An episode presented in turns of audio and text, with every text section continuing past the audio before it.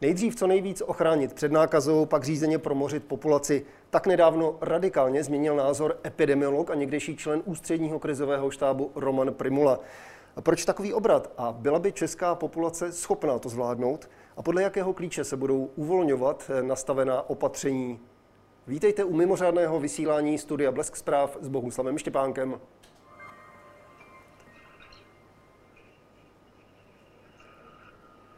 Ve spojení prostřednictvím služby Skype jsme právě teď přímo s náměstkem ministra zdravotnictví, epidemiologem Romanem Primulou. Dobrý den. Dobrý den. Pane Primulo, vidím, že nemáte roušku, znamená to, že jste sám, že e, nemáte, koho byste nakazil? Ano, jsem ve své kanceláři, tedy sám, tak si mohu dovolit i sejmout. Takovou možnost já bohužel nemám, nicméně pojďme k dnešním tématům. Jak už jsem naznačil v úvodu, obrat ve vašem stanovisku k šíření nákazy COVID-19 mnoho lidí překvapil. Ex-prezident Václav Klaus ho v našem vysílání dokonce označil za velitoč na hrzdě, s tím, že byste to měl vysvětlit. Proč tedy, proč tedy jste tak otočil? Byla zatím opravdu jen ta zkreslená čínská data? Ne, tak ale ten veletoč udělala mass media. Já jsem neřekl, že obracím v přístupu k opatřením, já jsem pouze říkal, že eh, jsem se zřejmě mýlil v tom, kolik procent obyvatelstva může být nakaženo, protože tady já jsem předpokládal, že to bude kolem 15, maximálně 20 eh, tak jak eh, byla nákaza na té japonské lodi. A následně se ukázalo, že třeba v těch domovech důchodců a u seniorské kategorie zejména ten počet nakažených může být podstatně vyšší a že to číslo může být třeba 60-70 proto já jsem korigoval tento názor. Ne, že e, jsem korigoval opatření, která děláme. Ta opatření jsou naprosto správně a pokud hovoříme o e, vlastně snižování vnímavosti populace, tak e, to jsou všechno procesy, které logicky budou nastávat a nastávají. Ať děláme jakákoliv opatření a pokud budeme rozvolňovat ta plošná opatření, tak logicky ta populace bude více exponována viru. V tom žádný velotoč já nevidím. Eh, říkáte snižování vnímavosti populace. Někteří eh, lidé, některé věkové skupiny, některé skupiny to eh, nemají tak, tak dobré, někde nemají takovou možnost. Jak byste v případě, že by to promořování přišlo na pořad dne, ochránil třeba seniory a další skupiny obyvatel? Znamenalo by to, že by zase pořád platila ta restrikce vůči nim? Tak ta restrikce vůči seniorům bude platit eh, v podstatě stále, pokud tady bude hrozit eh, riziko nákazy tímto virem a to si musí populace uvědomit. Eh, to není otázka jednoho, dvou měsíců. Ten virus tady bude, to znamená, my musíme mít nastavená opatření, aby se nedostal do řady těch kolektivních zařízení. V rodinách tam také musí platit určitá pravidla, aby mladí vlastně seniory nenakazili a zvlášť důležité je to v těch zařízeních kolektivní péče, kdy eh, my jednoznačně dnes vydáme opatření, kdy bude vlastně povinností eh, testovat personál těchto eh, domovů, protože tak, jak se ukazuje v naprosté většině případů k té nákaze vedlo zavlečení prostřednictvím personálu a pouze eh, v několika málo případech ta nákaza eh, vlastně byla prostřednictvím klientů těch eh, domů s tím, že ti klienti byli v kontaktu třeba se svými příbuznými v řadě případů ještě předtím, než začala platit ta plošná opatření. Takže v tuto chvíli bude testování, které bude jednou za 14 dnů pomocí rychlotestů a v případě pozitivity se bude dělat PCR, to znamená, takto by to mělo být nastaveno. Koresponduje s vaším názorem e, názor rektora Univerzity Karlovy a lékaře Tomáše Zimy, že nemůžeme čekat na to, že bychom u nás zabili posledního covida, že ten tady bude se pohybovat určitě minimálně nějakou delší dobu? Tak to určitě je eh, představa, která je naprosto správná. Eh, je iluzorní si myslet, že eh, následující sezónu nebude chřipka. Ta chřipka se pravidelně vrací. U tohoto viru je to složitější v tom, že eh, tady zřejmě není sezónnost. My, když vidíme, jakým způsobem se šíří v různých zemích, v různých klimatických pásmech, tak se ukazuje, že opravdu tady významná sezónnost nebude, že to nebude na bázi nějakého teplejšího klimatu. Snad tam má vliv vlhkost, která určitým způsobem ovlivňuje výskyt toho viru, ale jinak ten virus skutečně se tady bude šířit eh, a eh, myslím si, že tady bude řadu let. Může ještě více a hůře zmutovat? To je věc, o které se velmi diskutuje. Určitě se tady objevují varianty, které jsou různé.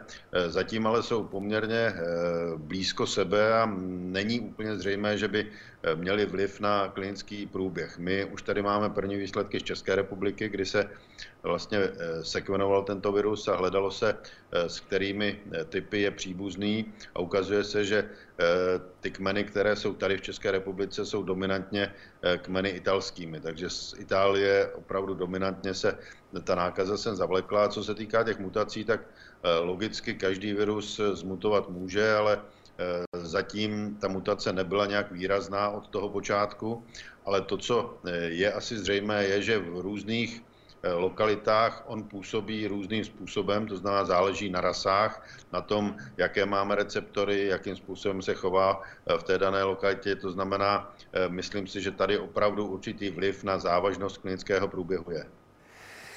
Pojďme dál. Eh, řešil jste už, eh, pane náměstku, s ministrem zdravotnictví Adamem Vojtěchem to, že nejste v novém týmu, který má připravit plán na postupné uvolňování opatření. Vás přece jako odborníka se tohle téma bytostně týká.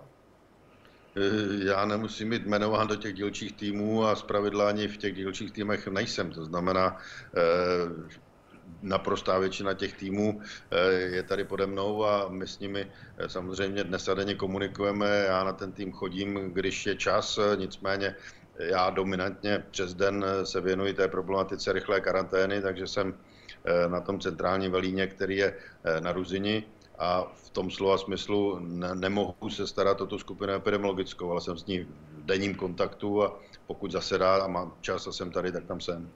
Čili nemáte pocit, že by vás trojice Adam Vojtěch, Jan Hamáček a Andrej Babiš eh, posílala tak trochu na vedlejší kolej? To si vůbec nemyslím, protože s panem premiérem jsem každé ráno v hodinovém rozhovoru, co budeme dělat a nebudeme dělat, takže to si nemyslím. Eh, no přeci jenom byl jste nejprve určen do pozice šéfa ústředního krizového štábu, ve které vás nahradil ministr vnitra Jan Hamáček, abyste převzal projekt té chytré karantény, ke které se tedy eh, právě teď dostáváme. Co už eh, pilotní nasazení chytré karantény v Jihomoravském kraji eh, ukázalo? Jsou lidi schopní a ochotní se zapojit? Ten projekt je poměrně složitý, protože to není otázka eh, někdy těch vzpomínkových map, na kterou se to všechno koncentrovalo a lidé si myslí, že je to jenom o tomto, vůbec ne. Je to problematika, která se týká v podstatě jak detekování jednotlivých pozitivních případů, s čímž samozřejmě ty mapy velmi úzce souvisí, ale je to i otázka Eh, call centra, práce hygieniků, vytipování konkrétních eh, pozitivních jedinců nebo těch, kteří jsou eh, suspektní z toho, že budou pozitivní. Pak je to otázka odběrových týmů, které musí v rychlém čase tyto jedince odebrat a pak je to otázka laboratoří, kde samozřejmě je nutné vyšetřit ty vzorky, aby tam nestály takovou dobu, jako v některých případech stojí ještě dnes a je to otázka i dezinfekce, která by měla být prováděna jak za pomocí armády, hasičů, tak i soukromých firm. To znamená, tento komplex je poměrně složitý. To, co mu chybělo s výjimkou eh, toho call centra a eh, vytváření těch eh, pomínkových map, byla elektronizace, protože zatím v těch laboratořích většina pracovala Eh, sekcelem a dalšími prvky, které nezapadají do toho systému, kdy my potřebujeme vědět v reálném čase, kdy je eh, konkrétní vzorek testován, jak se tam pohybuje, eh, kdy bude informován klient o výsledku toho testu. To znamená, tato elektronizace v tuto chvíli probíhá a už jsme před finále, to znamená po velikonocích by to mělo být všechno propojeno. A eh, ten pilotní projekt ukázal, že eh, tam je řada dílčích problémů, většina se podařila odstranit, ta masmediální přestřelka zase se strhla kolem toho, jestli hygienici chtějí pracovat s těmi mapami nebo nechtějí pracovat a my jsme se teď opakovaně sešli a dohodli jsme se, že eh, do toho systému skutečně teď budou vstupovat všichni. Eh, zatím nebyl úplně využíván, protože ty mapy za A eh, nebyly po celý ten týden spuštěny, v podstatě se spouští až dnes, pokud mám správné informace. A druhá věc byla, že ta zátěž nebyla taková, že by museli s těmito prostředky pracovat. Ale ta zátěž samozřejmě při rozvolňování opatření může narůstat a proto musíme být nachystáni, abychom eh, tu mapu byli schopni používat. Čili eh, v té chytré karanténě stíhají se dostatečně rychle testy a označení lidí, než se smažou data? To je věc, která se musí prověřit, protože v tuhle chvíli tam je to šestihodinové okno, kdy se to musí všechno udělat. Proto Pokud... se na to ptám. Pokud by se to nestihlo, tak eh, mají možnost eh, požádat vlastně ještě jednou dotyčného jedince eh, znovu o souhlas na 6 hodin. Takže ten souhlas opravdu platí jenom na 6-hodinové okno, je to tak. Výborně. V další části probereme školy.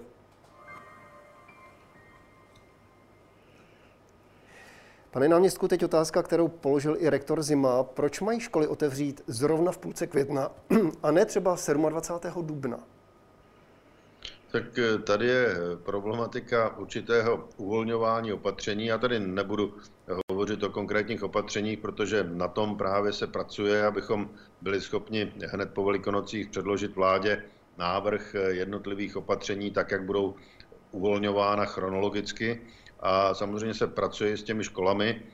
Toto byla idea, kdy Eh, to určitým způsobem navazuje na ta ostatní opatření a eh, my musíme ta opatření vyhodnotit. Pokud eh, uvolníme nějaké opatření, tak potřebujeme minimálně týden, což se odvíjí vlastně takové střední inkubační doby, abychom zjistili, jaký je dopad na vývoj toho onemocnění u nás. A pokud ta křivka by šla enormně nahoru, tak pak musíme to další uvolňování pozastavit a nastavit ten systém tak, aby nedošlo k nějakému prudkému navýšení onemocnění. Takže to je důvod, eh, proč tady musí být určité odstupy mezi uvolňováním jednotlivých opatření. A jak bude vypadat výuka? Mají mít všechny děti roušky, hm, třeba i při tělocviku, v družině, v jídelně, o přestávkách? A jak velký odstup mají tady dodržovat, pokud ano? Tak eh, o tom samozřejmě se intenzivně diskutuje, jak by to mělo vypadat. Eh, roušky by určitě mít měly. Nemyslím si, že Eh, se bude řešit systém nějakých velkých odstupů. Eh, ty žáci budou eh, klasicky v lavicích, tak jak byli, ale budou v rouškách. A co se týká toho asi nejrizikovějšího, to je jídelna, tak tam by mělo dojít k tomu, že se rozvrství to stravování do dalšího času, aby se nepotkával třeba první stupeň s druhým stupněm a, a ty třídy tam měly konkrétní dobu, po kterou tam budou a takto se budou stravovat pochopitelně zvýšená hygiena, dezinfekce rukou a tak dále. To všechno, to všechno bude. Proti otevření škol se ale bouří jak část kantorů, tak rodičů a podepisují petici za to, aby děti zůstaly doma do konce školního roku. Jedním z argumentů je, že nebude možné ohlídat právě ty hygienické návyky, třeba v rodinách, eh, například v těch, které eh, bývají u sociálně slabších nedostatečné. Nebojíte se, že právě takto by se mohla nákaza dále šířit?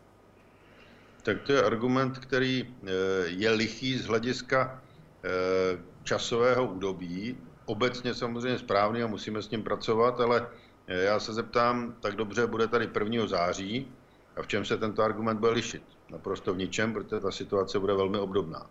Takže logicky v některém časovém bodu budou muset být školy otevřeny, aby ty děti do nich mohly chodit, protože jinak se ta situace příliš nezmění. Jak to bude s mateřskými školami? Ty byste nechal zavřené? Ne, ne, ne, já si myslím, že mateřské školy a e, první stupeň by mohly být ve stejném časovém e, horizontu otevřeny, ale říkám, ta e, cesta, kdy vlastně se budou tato opatření uvolňovat, bude dána tím, co vláda schválí hned po velikonocích. A právě v těch mateřských školách jsou menší děti, tam je těžko si představit, jak se podaří učitelce uhlídat, aby všechny v té třídě měly správně nasazené roušky. A nebo by stačilo měřit teplotu a dohlédnout na správné a časté mytí rukou? Jak myslíte? Tak tam budou opatření, která vychází z těch logických, která tady jsou. Eh, je zřejmé, že eh, v takovýchto případech eh, k tomu kontaktu bude docházet. To znamená, musíme počítat s tím, aby tam chodili děti zdravé, a e, byli třeba testováni tou teplotou, i když to není samozřejmě stoprocentní záležitost. Byla tam určitá hygiena, ale neděláme si úplně iluze v tom, e, že ty děti budou roušky e, stále mít na sobě. U těch malých dětí je to problém, my jsme tu nejnižší kategorii z toho vyňali, teď se bude vynímat i kategorie třeba autistů, protože ti nejsou schopni v těch rouškách chodit, takže určité výjimky tady budou. Teď se podíváme na další uvolňování dalších opatření. Když jsme byli u těch roušek, pane náměstku, teď se výrazně oteplilo. Dokážete si představit, jak to bude vypadat, až přijdou třicítky teploty a lidé by měli mít roušky na obličeji i při nich? Tak může to být nepříjemné, nicméně ty roušky, já bych tady chtěl říci, že tak, jak tady byla obrovská diskuze, jak jsme bojovali jednu chvíli se Světovou zdravotnickou organizací, tak se opravdu ukazuje, řada vědců ukázala závěry, kdy ta rouška má svůj význam, když se nosí takto plošně, kdy vlastně blokujeme vytváření aerosolů až z 80%, aby se nedostávalo do okolí. Takže tu roušku já si myslím, že budeme nosit ještě poměrně dlouho z toho důvodu, Eh, abychom eh, byli schopni uvolnit opatření jiná, která jsou eh, pro nás podstatně bolestivější. Takže ta rouška tady podle mého ještě chvíli bude. Uvidíme, do jaké míry chytrá karanténa bude schopna zachytit dostatečně včas jedince, kteří budou rizikoví a kteří v podstatě by měli skončit velmi rychle v té karanténě, aby nešířili dále onemocnění. Ale ta rouška tady ještě bude chvíli jak to bude s kavárnami, hospodami, restauracemi, které byly vlastně těmi omezeními, těmi restrikcemi postiženy mezi prvními? Tak určitě dojde k rozvolnění. Eh, zase bude to v určitých vlnách, abychom byli schopni tu vlnu vyhodnotit, jaký má dopad, ale budou tam pravidla, která budou znamenat, že to nebude úplně identické jako před tím zavedením těchto opatření, takže tam opravdu bude zájem, aby byla určitá distance, aby Eh, ty různé stolečky byly dostatečně od sebe daleko, aby tam eh, byly zase hygienické prostředky, eh, aby ti lidé dodržovali skutečně zásady tohoto. A já bych tady chtěl říci, že my tady hovoříme o jakémsi rozvolňování, ale bohužel dochází k tomu, že řada těch opatření už tady je tak dlouho, že lidé si na ně zvykají a v podstatě už to nebezpečí necítí. Včera, když se zveřejnili Eh, první vlastně eh, pozitivní výsledky už opravdu potvrzené, tak eh, to vedlo k tomu, že po městě už byla spousta osob, které se stavily na pivu, tam se zhlukovali, neměli roušky a já bych předtím chtěl varovat, protože toto, když se bude dít, tak my to logicky za týden uvidíme a bude to znamenat, že ta opatření se budou rozvolňovat podstatně pomaleji, protože ta křivka, která je vidět a která je opravdu Eh, výborná v tom slova smyslu, že tady nedochází k exponenciálnímu nárůstu, tak ona je velmi křehká. My jsme opravdu eh, desetiny nad tím nebo pod tím, kde eh, v podstatě jsme. A pokud dojde k nějakému porušování a šíření zase toho viru v populaci, tak logicky se dostaneme do pozice, kdy ta zařízení, kdy ta opatření budou muset držet víc. Další provozovny jako hobby markety, stavebněny a podobně. Proč zrovna eh, dnes, ty se dnes otevírají a proč ne třeba prodejny obuvy? A podle jakého klíče to bylo rozhodnuto? Znamená to, že máte propočítané riziko nákazy pro každý druh provozu zvlášť? Eh, nejsou eh, propočítaná rizika pro každý provoz zvlášť z toho hlediska, že to je velmi obtížné a asi nerealistické. Eh, v podstatě to, co bylo motivující, většina těch opatření eh, tohoto typu by měla být rozvolněna po velikonocích, ale eh, byla tady diskuze, co vlastně těm lidem nabídnout během velikonoc, takže některé provozovny byly vlastně otevřeny už před velikonocemi, aby ti lidé si mohli koupit některé věci, které budou vlastně během těch velikonoc realizovat, to znamená práce na zahrádce, různé drobné Eh, práce doma v okolí svého domu a podobně. To znamená, proto eh, to bylo uděláno. Eh, celkový ten dopad by neměl být nějak dramatický. Když jsme to počítali, tak to je kolem 4-5% rozvolnění tohoto opatření. Ještě než vámi zmíněné i Velikonoce probereme, zeptám se na další oblast, a to jsou sportoviště, respektive s otevřením těch venkovních sportovišť Eh, napadají lidi samozřejmě další otázky, chtějí vědět, co bazény, akvaparky a venkovní koupaliště, ať už umělá nebo přírodní, jaký je výhled pro ně? Tady, tady ještě toto uvolněno nebylo z hlediska eh, určitého rizika. Na druhou stranu eh, přijde doba, kdy i o tom bude uvažováno. Ta sportoviště, která byla otevřena, tak jsou opravdu sportoviště venkovní. Ty lidé by neměli používat jakékoliv vnitřní prostory, které tam jsou. Eh, aby právě nedocházelo k šíření. A co se týká těch eh, různých eh, tenisů a podobně, tak většinou by tam měly být pouze dvě osoby. Pokud tam bude rodina, tak samozřejmě mohou hrát čtyřhru, to není nějaký problém.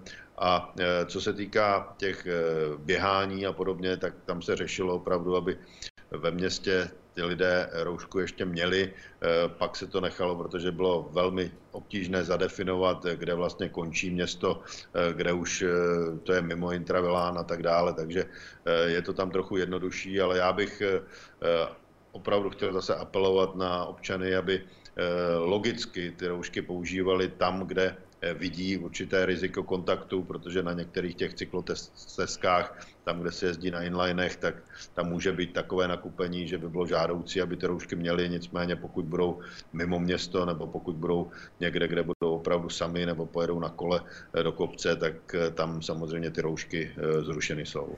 A ty bazény, koupaliště, ty by měly přijít na řadu mezi posledními? Já, já si myslím, že tam je ještě čas, protože tady bude velmi složité eh, uhlídat to, kolik tam bude osob, protože na těchto sportovištích to jsme schopni udělat. Nedovedu si úplně eh, představit, že budeme dodržovat nějaký dvoumetrový odstup bazénu, protože ono to je i o dalších cestách šíření v těch prostorech. Eh, tam ta dezinfekce bude problematická, když tam ti lidé prostě permanentně budou, takže tady si myslím, že to opatření bude rozvolněno až později. Možná mezi posledními. Tak já nechci říct mezi posledními, mezi posledními budou třeba nějaké mega hudební festivaly a další věci, kde eh, se ukázalo celosvětově, že to riziko bylo obrovské, to znamená, ty budou poslední. Ano. Eh, a ty velikonoce začínají, vyvolává to také v lidech spoustu otázek, jak to tedy bude na velikonoční pondělí. Mohli by koledníci přece jen někoho vyšupat, když si vezmou, řeknu, roušky a aspoň dvoumetrové pomlásky? Tak eh, my nechceme ten režim na Velikonoce uvolňovat eh, z toho důvodu, že tam opravdu bude docházet poměrně frekventním kontaktům. Už to, eh, co se dělo během těch posledních dvou dnů, co já jsem viděl tady ve městě, když jezdí na ten štáb na Ruziň, tak opravdu ty aktivity polevili a e, to riziko samozřejmě stoupá. Takže během Velikonoc my neplánujeme jakékoliv rozvolnění těch kontaktů, to znamená, lidé by opravdu neměli chodit na návštěvy, měli by zůstat doma, pokud pojedou na víkend a víme také, že kolem toho jsou obrovské diskuze a že lidé mimo Prahu e, jsou nevraživí, když tam jezdí lidé z Prahy a podobně. E, I když je třeba říci, že největší výskyt případů na hlavu není v Praze jsou lokality v České republice, kde je to horší, ale každopádně to povědomí těch osob je velmi negativní, takže já bych opravdu radil a myslím si, že je to na místě, aby eh, pokud lidé vyjedou do takovýchto eh, svých eh, chat, chalup a rekreačních zařízení, tak eh, by měli se trvávat v nich, měli by si přivést potraviny z té Prahy a příliš se nepotkávat s tím místním obyvatelstvem, protože opravdu to nejsou jenom nějaké teoretické předpoklady. Ta nevraživost je poměrně vysoká. Mám sám zprávy o tom, že v některých regionech dokonce vymlátili lidem okna jenom proto, že byli pozitivní a to by se stávat nemělo. To onemocnění by nemělo nikoho stigmatizovat, protože eh, k tomu eh, riziku nákazy přistupujeme všichni podobně a můžeme se nakazit, ať se chráníme sebe lépe. To znamená, eh, to je určité memento, který by si každý měl odnést, protože každý se nakazit můžeme. Kromě Velikonoc nás čeká potom také 1. máj. Teď nemyslím manifestace, demonstrace a podobně, na ty lidi asi můžou zapomenout. Ale co polipky pod rozkvetlou třešní? Půjde to alespoň v rámci rodiny? Ne, tak eh, to v rámci rodiny nepochybně půjde a zase z logiky věci, pokud mám nějakého partnera, e, nejsem s ním svazku e, oficiálním, tak si dovedu představit, když jsem se s ním potkával a potkávám se s ním, protože dva lidé se potkávat mohou, takže určité drobné výjimky by tady být mohly. Sportovní akce jsou taky jedněmi z těch hromadných setkávání lidí. Eh, řada z nich se přesunula z jara eh, na konec léta a na podzim.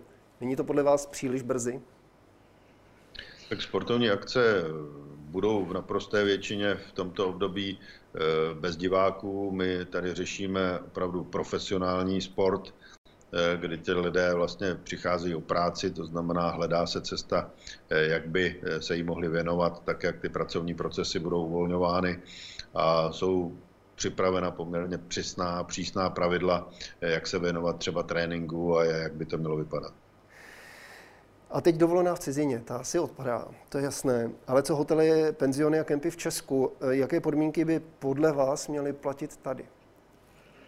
Tak eh, já si myslím, že pokud se to opravdu eh, podaří udržet na číslech, která tady jsou, tím, že nahradíme některá ta plošná opatření eh, systémem rychlé karantény a ten systém se neposune do nějakého exponenciálního růstu, tak určitě během prázdnin budeme mít šanci využít našich kapacit a my to budeme vřele doporučovat tam, pokud nebude docházet k nějakým excesům, tak eh, si myslím, že eh, ti lidé mohou eh, efektivně využít našich zařízení. Zase budou tam klasické elementární zásady hygieny, nějaká vzdálenost, ti lidé by měli chodit do přírody, zase dodržovat určitá tato pravidla obecná, to znamená, je to o zdravém selském rozumu, jak tomu přistupovat a e, ten jediný problém, který já tam vidím, jsou ta různá restaurační zařízení, která budou muset modifikovat trochu svoji kapacitu vzhledem k těm odstupům, které by tam měly být dodržovány.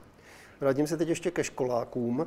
Jak to bude s dětskými letními tábory? Mohou s nimi rodiče kterým dává dlouhá domácí výuka zabrat eh, letos počítat, že tam mohou nebo budou moci poslat své děti?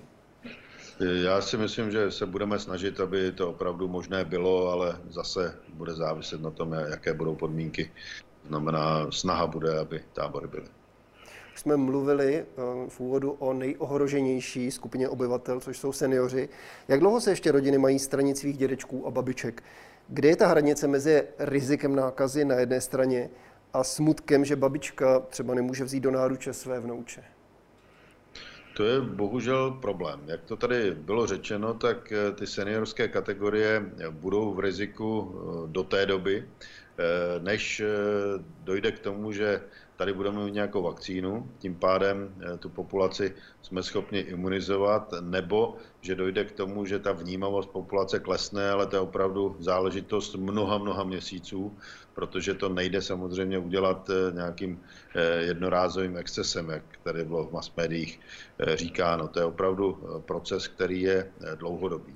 A e, my logicky musíme čekat na to, jestli tady budeme mít buď vakcínu, což není tak úplně jisté, protože e, ta imunita není úplně dlouhodobá po prodělání toho onemocnění, alespoň v těch nejmenších kategoriích.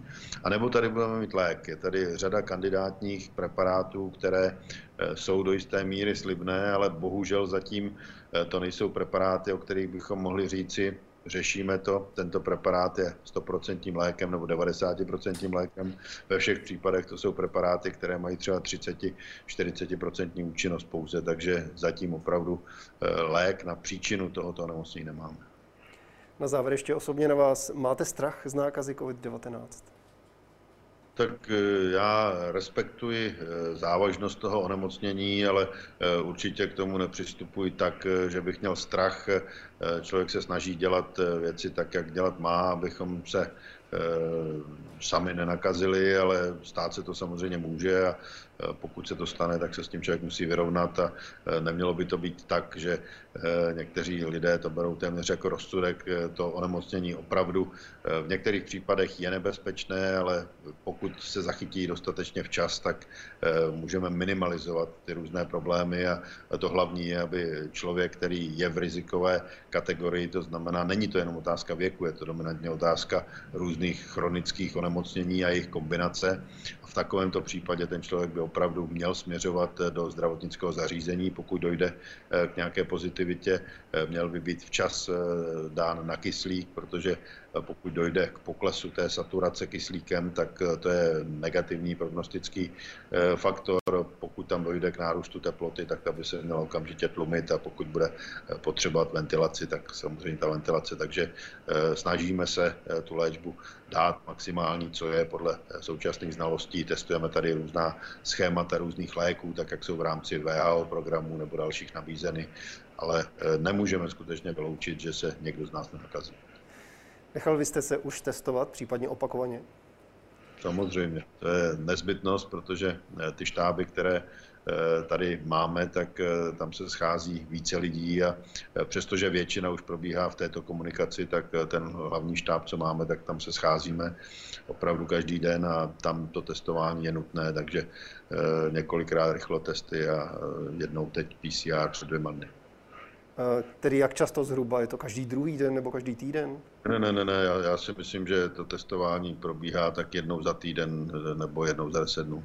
Stále negativní výsledek? Stále negativní. Výborně.